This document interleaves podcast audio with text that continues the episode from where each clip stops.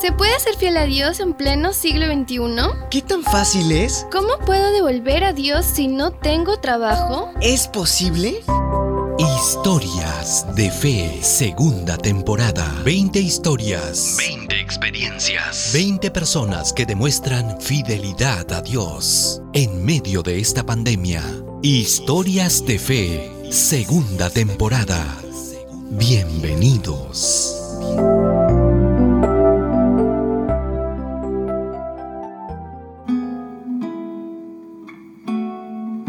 Comunicadora de esperanza. Hola, mi nombre es Jessica Guadaña Rojas. Tengo 21 años.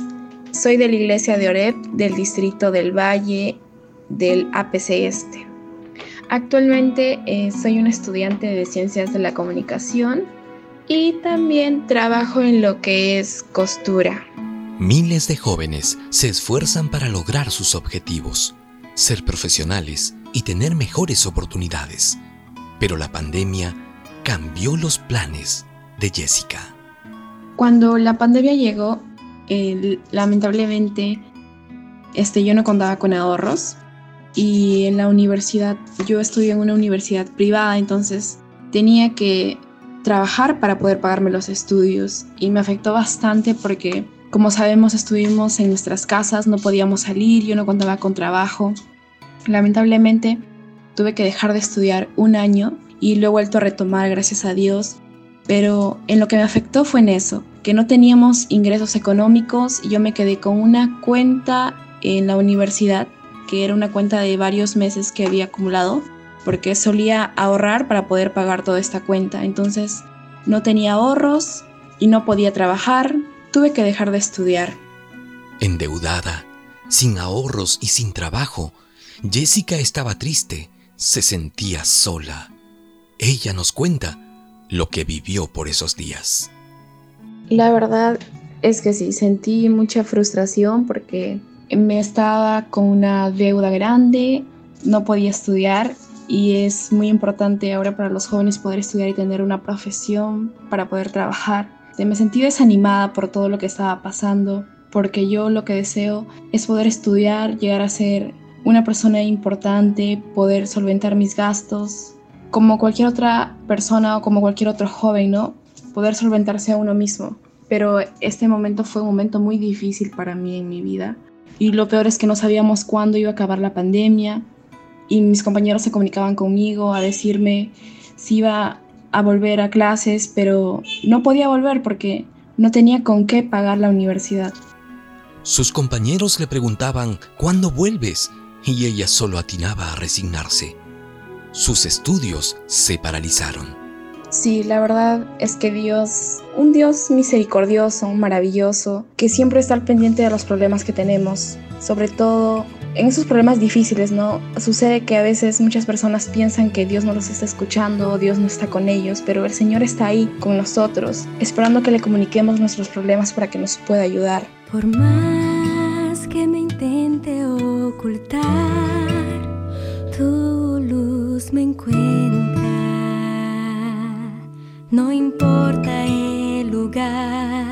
¿Cómo sin trabajo, sin estudio y sin ánimo podemos buscar a Dios? ¿Podemos orar en momentos en los que estamos sin ganas de nada? Lo que yo más practico y lo que mis padres me han enseñado a practicar es que en los momentos difíciles y en los momentos también de felicidad es cuando debemos de buscar a Dios para agradecerle o ya sea para pedirle que nos ayude a poder resolver los inconvenientes que se nos están presentando. Y este fue un inconveniente muy fuerte para mí, el no poder estudiar, el no poder tener trabajo, pero me arrodillé, oré, oraba a Dios todos los días, estaba con mi familia, compartíamos momentos juntos, los sábados hacíamos programas con las personas que estaban en mi casa y hacíamos también lo que era la oración intercesora entre nosotros, ¿no? Y es ahí donde yo le pedí a Dios que me ayudara porque no podía trabajar y la persona que me contrató en, el trabajo en el que estaba, pues decidió cerrar. Cuando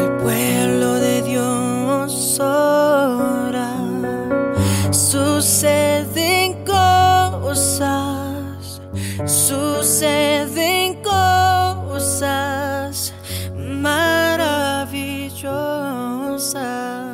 Cuando oramos, suceden cosas maravillosas. Sin duda Dios contesta la oración de sus hijos y las convierte en bendiciones. Hay algo que muy pocos cristianos logran entender. ¿Cómo se hace para seguir fieles a Dios? ¿Primero recibes y después das? ¿O das y después recibes? En realidad, para los hijos fieles de Dios no existe un orden, solo una constante fidelidad en lo mucho o en lo poco. Oraba y oraba para que el Señor me pudiera ayudar en esos momentos tan difíciles, porque ya no solo era la universidad, sino también algunos gastos que se presentaban en, mi hogar.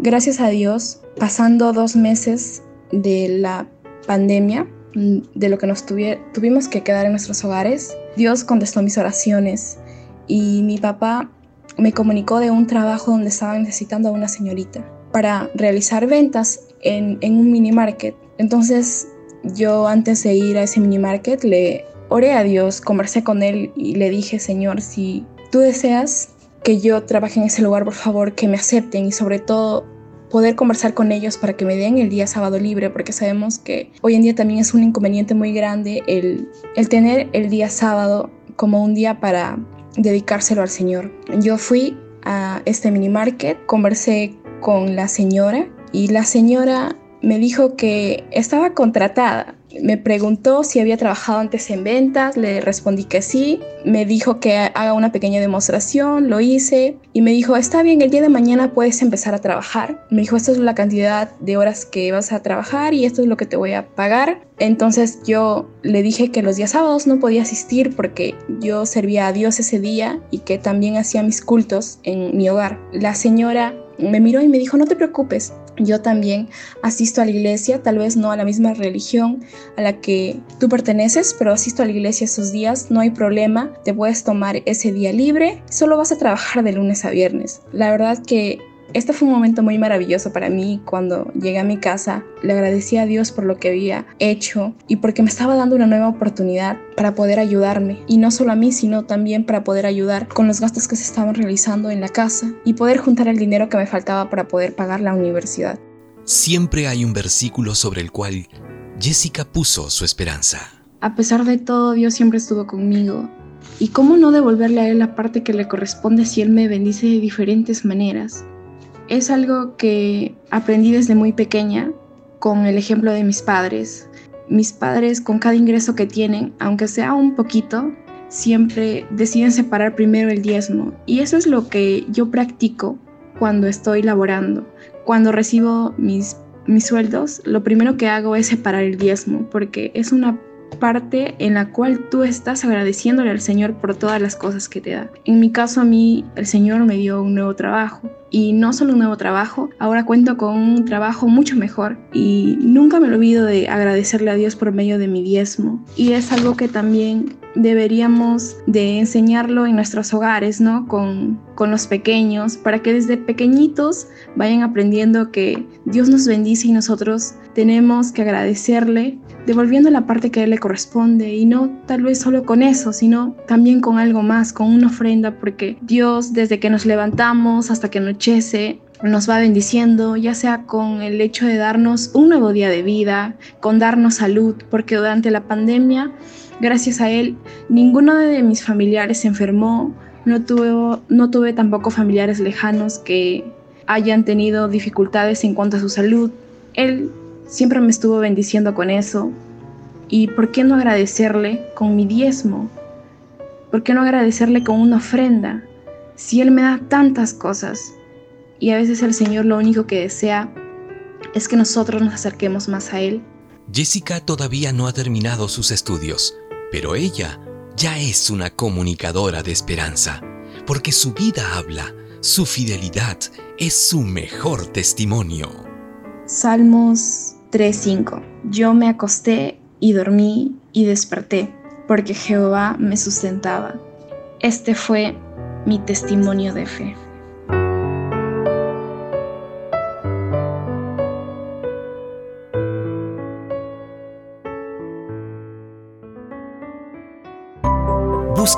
En las distintas plataformas digitales de podcast como Historias de Fe. Escríbenos a historiasdefe.com adventistas.org.